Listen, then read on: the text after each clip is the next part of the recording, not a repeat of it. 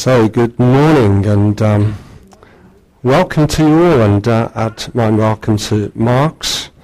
And uh, thank you, Mark, and musicians, Barney, and uh, and, uh, and and our extra PowerPoint projector this morning as well. Thank you, Mark. We uh, start today a new series. Have I got a clicker? Mark's looking for it desperately. If, uh, if not, we'll have to... Um, we start a new series, Luke's uh, Gospel. And um, so we called it Looking at Luke. I guess some posh people might say looking at Luke, but not, not if you're from Birmingham. It's looking at Luke. And uh, it's, a, it's a series that we're going to follow on for, for a, quite, a, quite a while. It's going to be quite a journey, going to be lots of uh, episodes. And uh, here it is. Thank you, Mark. You looked a bit desperate there.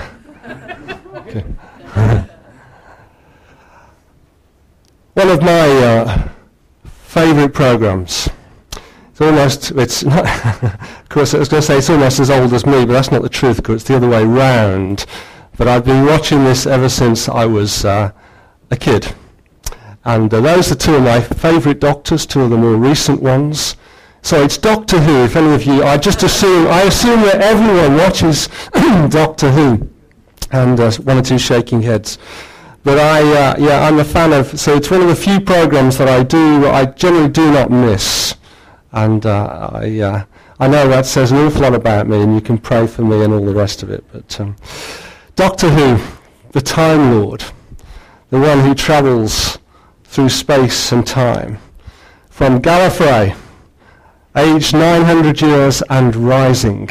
And, uh, and he gets into all sorts of scrapes. He visits all sorts of places, all sorts of people, uh, Cybermen, ice warriors. In fact, if you, I clicked on a list on Wikipedia of all the aliens that have appeared in the Doctor Who series. And wow, it is an incredibly long list, most of whose names I've entirely forgotten about if I ever knew them in the first place. And of course, uh, yeah, so we're facing headless monks and Silurians and Sontarans and, of course, the Daleks. I met one once when I was about 10 and I was quite scared even just looking at it. Um, but yes, and he goes on these amazing journeys and he's got a mission, of course. He's basically there to save people from alien monsters, destructive forces the darkness, which we've just sung about several times in our songs. Um, all, of course, in a little police box and with a sonic screw- screwdriver. Quite amazing. Well, we start our series looking at Luke and uh, the doctor, who. Very clever. It's not that clever, actually, is it? Right, okay the doctor. Who is he? We're going to look at the doctor, we're going to look at his uh, journey, and we're going to look at a mission. And of course, this is something that is uh, much greater than even, much, much greater than Doctor Who's journeys and mission. Okay, if you have got a Bible, I'd like you to have one, so put your hands up and the steward, or stewards if we find more, will deliver one to they're all out this morning, okay? So if you haven't got a Bible, perhaps you want to sit next to somebody who has and you can share theirs. What page is Luke chapter 1 on? Someone like to shout it out for me? 1025. Okay. As you look at that, you're doing something this morning that if you weren't here or if you weren't a Christian, you probably would never do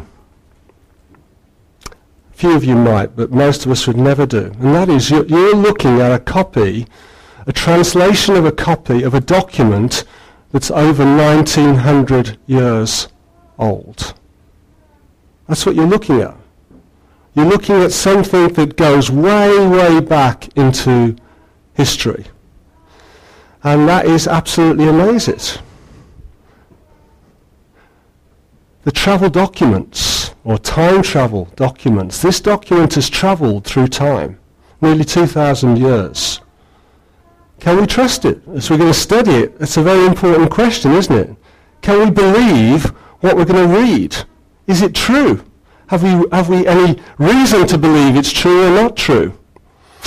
That is document P45.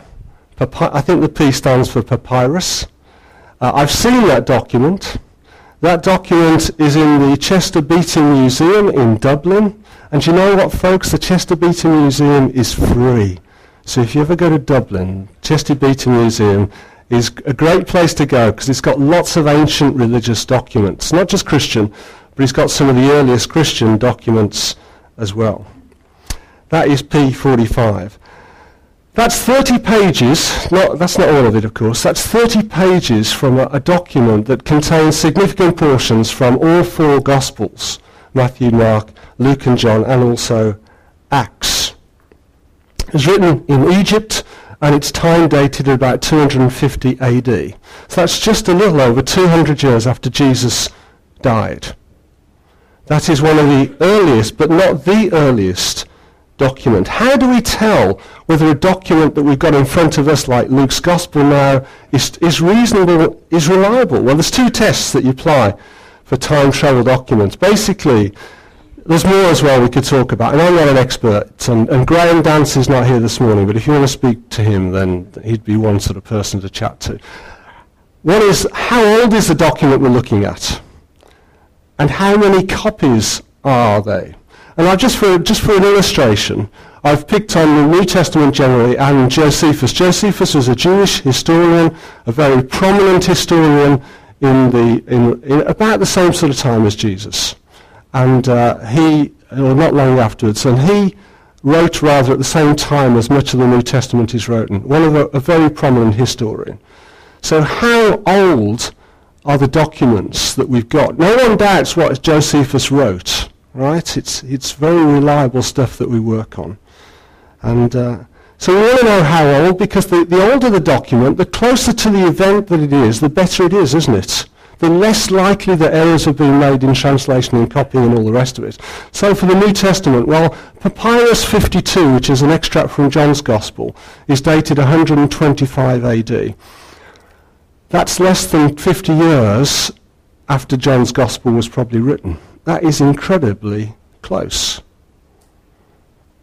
The whole New Testament, or virtually the whole New Testament, not exactly, but virtually the whole New Testament was, was in existence. At, we've got copies that go to 225 AD. That's only that's less than 200 years after Jesus died, and that's much less than that, of course, when the documents were written.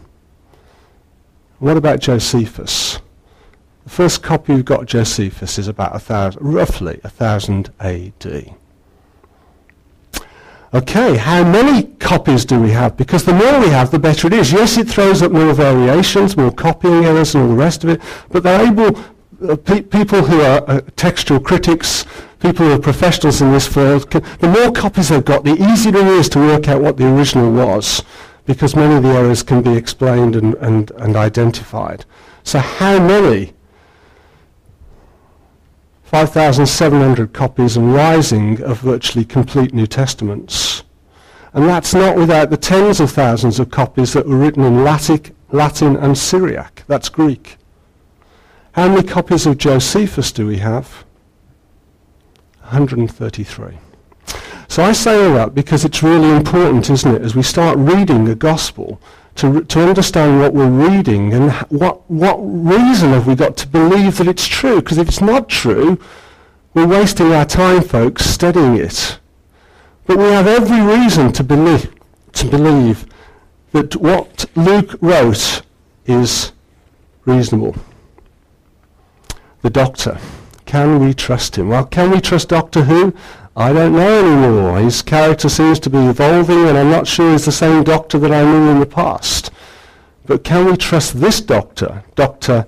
Luke, who wrote it? What do we know about him? Very little. We know an awful lot more about Doctor Who than we do about Dr. Luke.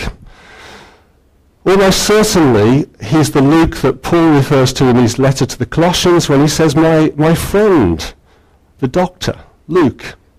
And uh, uh, so we're pretty sure he's a physician. That means he's a trained and educated man. And, uh, uh, and, and, we also know that that same Luke travelled with Paul on some of his journeys because in Acts, um, the, writer of the book of Acts, which we believe is Luke, along with the Gospel of Luke, he starts to write in the, in the, in the we rather than just they or he. He starts talking about we went there, we did this. So we know he travelled with Paul. Can we trust him though in what he said to us? Let's read now. Let's just read these first four verses of Luke um, chapter 1. By the way, everything else, almost certainly he was a Greek and therefore not a Jew. As I've just said, he, he has written a significant portion of the New Testament, more than any other person, is written by Luke. If he wrote Luke and Acts together. And uh, tradition says that he was from Antioch, that he, uh, he lived to a good old age of 84, and he wasn't married. That's probably why he lived to 84, of course, but no, I didn't mean that at all. Um, so that's, that, that is just uh, tradition. We don't actually know that's too, true. Okay, let's read Luke chapter 1, 1 to 4. Many have undertaken to draw an account of the things that have been fulfilled among us, just as they were handed down to us by those who were from the first, were eyewitnesses and servants of the word. Therefore, since I myself have carefully investigated everything from the beginning, it seemed good also to me to write an orderly account for you, most excellent Theophilus, so that you may know the certainty of the things that you have been taught. So there's many accounts of Jesus doing the rounds. Can you understand that, can't you? If somebody like Jesus had lived and people had seen the things that he did, heard the things that he taught, there'd be lots of stories that were passed on orally, and then they start to be written down. So there's lots of stories. We've got just the four Gospels, but of course there are many other documents about Jesus that are not in our Bible, and of course many, many others that have been lost. Um, but of course the, the, the, compilers of the canon of Scripture believe that these four Gospels are the ones that were bore the, the evidence, the hallmark of the inspiration of the Holy Spirit. So many documents around, but this guy, Luke, he wants to write an orderly account. Right? He wants to he wants to he wants to check things out for himself. He wants to find out about which of these stories he can truthfully he can rely on and communicate to others and which actually are just good stories. A bit like the other Doctor Who. So two things he says in those opening verses, isn't he? He says that he carefully investigated. I myself have carefully investigated everything from the beginning. That means the beginning of Jesus. That's what he's investigated. And this is a trained, educated man, and I've said. Now, in Luke's Gospel and in the Acts, we have more references to places and people and events than, than elsewhere in the New Testament. He's very specific. If you look at the beginning of chapter 2 and the beginning of chapter 3, you'll, say, you'll see that he names people and he gives their titles. Right? So he says so-and-so was the governor of Syria and so-and-so was the tetrarch and this was Pontius. And, and he does that throughout in other places in Luke and Acts as well. That's quite interesting, isn't it, to get the titles of people right. No Google in those days to, to search information. And yet he gets them all right. Right times. He also mentions lots of places. He mentions 32 countries, 54 cities, and nine islands, I'm told. I haven't counted them. And they're all there. They were real places. He also mentions quite a few events. So, for instance, right at the beginning, he mentions, doesn't he, in the birth of Jesus, the census. Now, for a long time, people said that's ri- ridiculous. People couldn't have travelled all the way back to their home towns for a census. What, what's the logic in that? that? That wouldn't have happened, would it? It wasn't that long ago that they found uh, a docu- document from Egypt that says this. Uh, Vibius Maximus, prefect of Egypt, gives the following notice. The enrolment by household being at hand, it is necessary to notify all who for any cause whatsoever are outside their homes, dot, dot, dot, dot, to return to their domestic hearths. Go home. Go back to where you came from, because that's what we're doing in the census. Do you know, everything that Luke writes about in terms of those sort of historical facts, do you know, all of them check out. This guy carefully investigated what he was, what he was about, and that's really important. Secondly, in terms of any investigation. He says about the eyewitnesses handed down to us by those who are from the first were eyewitnesses of the first. Now, Luke is not a disciple, is he? He's not like Matthew or John. He's not even a Jew, probably, as you said, he's a Greek from another country. But he doesn't just take stuff. This guy goes to talk to people because there's people still alive when he's writing this who'd seen Jesus. There's people who'd listened to him. There's people who are healed by Jesus. They're still alive then, no doubt. And along with taking stuff from Mark's Gospel and one of us, he goes searching for eyewitnesses. Why does he do all this? And he says at the end of that passage that we've just read, he says, so that you may know the certainty of the things that you have been taught. He wants people to have a faith in Jesus Christ that is based on evidence. He doesn't just want it to be come from people's imaginations like Doctor Who. He wants it to be based on real things that he can tell them. And so as we come to think about faith for ourselves, it's really important, isn't it, that we understand that. Our faith is not just, yes, we have to take a step of faith, but it's not just a step into the complete unknown. We have writers like Luke who wrote what they had found out for themselves from people who'd seen it really happen. Okay, very quickly, let's look. So we looked at the doctor, and of course the doctor isn't writing about himself, unlike Doctor Who, who's the main character. Luke is just the author. He's writing about somebody much more important, isn't he? His journey. Well, of course, the TARDIS takes us through all sorts of places, wonderful places. Actually, most of them are back on Earth, isn't it? It's pretty boring, really. Most of the visits seem to be Earth. I wish you could go to some of these other p- planets, and uh, obviously it takes a bit more to create the sets or something. But yes, so that's his journey. What about this journey? And this is the journey. And, and actually, Luke's gospel very quickly is structured around journeys and places. First of all, we have Bethlehem. And uh, Bethlehem is, is, here's Jerusalem, by the way, and here's Bethlehem, just a few miles outside Jerusalem. And the first couple of chapters lead up to what happens in Bethlehem, the birth of Jesus. Then between chapters 4 and 9, it's up there in Galilee. I wish I had one of those little red pointers. Oh, have I? Fan- oh, fant! Oh, I really made it. I've never used one of these. Oh, this is great, this is. I ought to be a school teacher on it.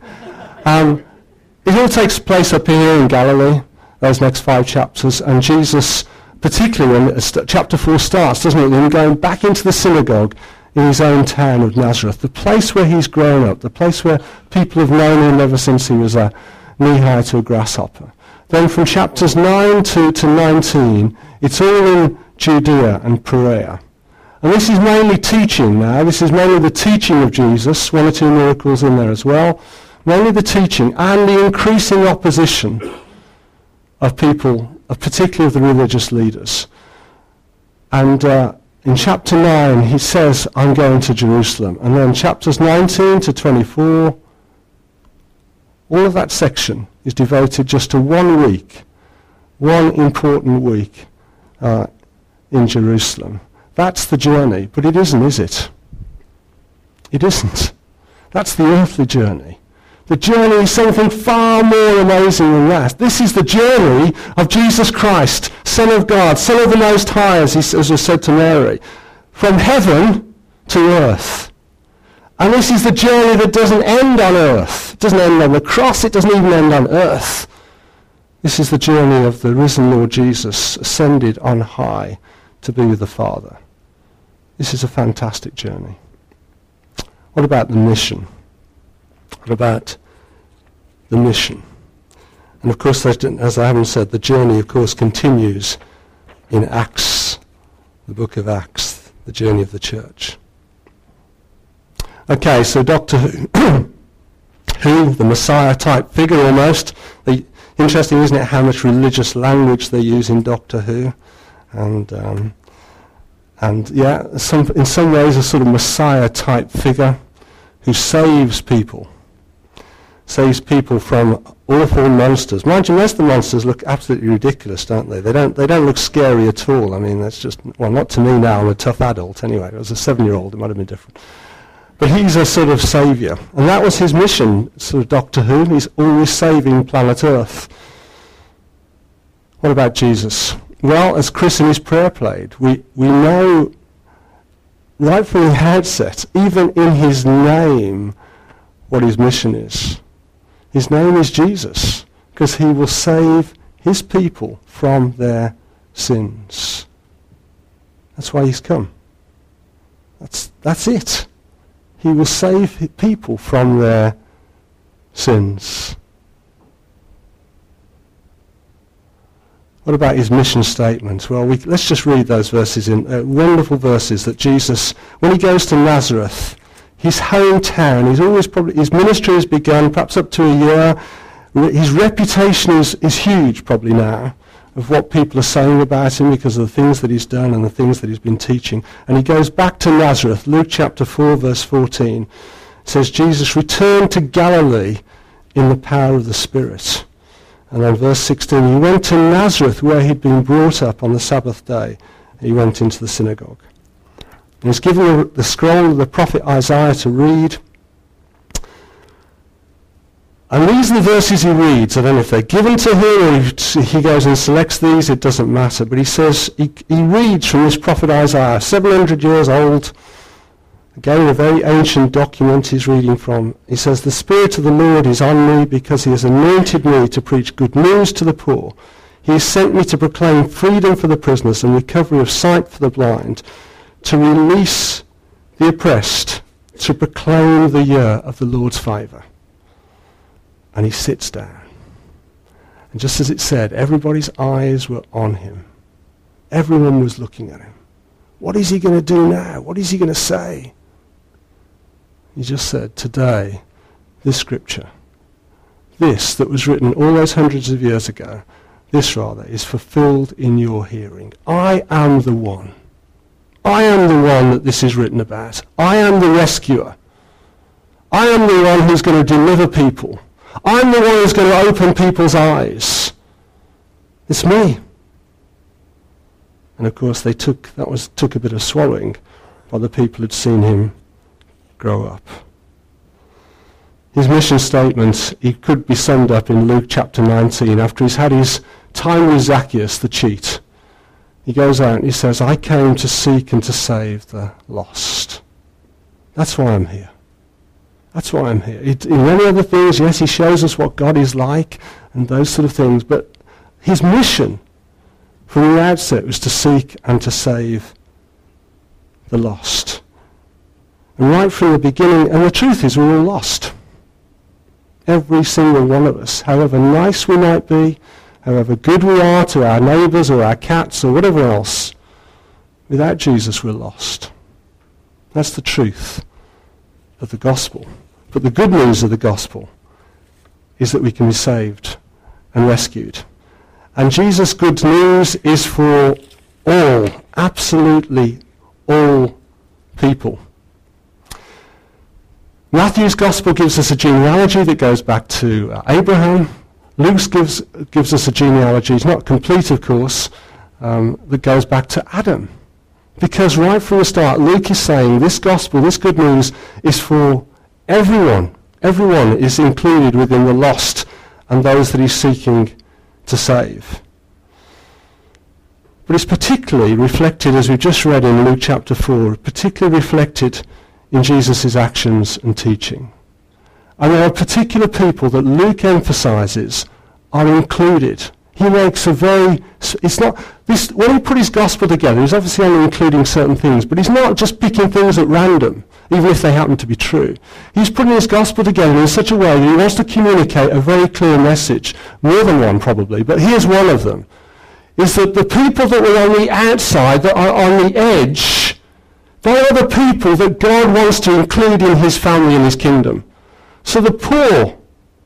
So we have the stories, don't we, about Lazarus, that man who was so poor, covered in sores, we think it's a parable, but we don't know if it isn't true. There's reasons for thinking it might not just be a parable. Then we have the story of the great banquet, doesn't he? When the guy goes out, the people who are invited don't want to come. So he says, the guy says, go out, bring them in, find them, under the hedges, wherever, I don't care, bring them in. I want them. The poor, the lame, the crippled, whatever. The outcast, the sinners. So we have the healing of the ten lepers and others, people that other people wouldn't go near. Jesus goes to them, heals them. We have the demon-possessed man, that man who's so wild that no one can control him. Jesus goes to him, puts him in a right, brings him back into, his, into health and a right state. And then we have, only in Luke do we have those wonderful parables of the lost coin and the lost sheep and the lost son that Mark was telling us about not so long ago. That father who runs for his lost son, the outcast, the foreigner. We have the healing of the Roman centurion servant. We have a Samaritan leper, and we have the story of the Good Samaritan. The Jews hated Samaritans. What a way to win your audience, say, to make your hero a Samaritan. That's no way to win friends and influence people. But he's showing that these people are included in the children of God. And children, let the children come to me. Don't push them away. Let them come. And women, nowhere in, in, in, in the Gospels is so much as Luke, who includes women. Women always, nearly always in a positive way. Women who are encouraged to learn, like Mary, where women were not educated. Women who are in a real state and being mistreated by others, like the prostitutes. He encourages women into his family in a society that was so male uh, dominated in many ways. They're all to come. His mission. The good news is for all, and includes the religious leaders, of course, if they want to listen and respond. That was his mission in Luke's Gospel. But you know what, folks? The mission hasn't ended. He goes on in Luke, doesn't he, to show how, the, how through, the, through these people that Jesus left behind, the mission continues right to the ends of the earth. And here's the added point. It hasn't finished. There's a new episode to be written. A new episode to be written in your life and my life. Do you realize that we're part of the story? We're part of the story that's ongoing. It isn't just about looking back and thinking that's good stuff, I can trust it, rely on it, whatever else. It's about realizing that we are meant to be part of this ongoing story. The mission of Jesus Christ to reach the lost and within that to include, definitely include, the last and the least. Are we doing that as a church? Is that our focus?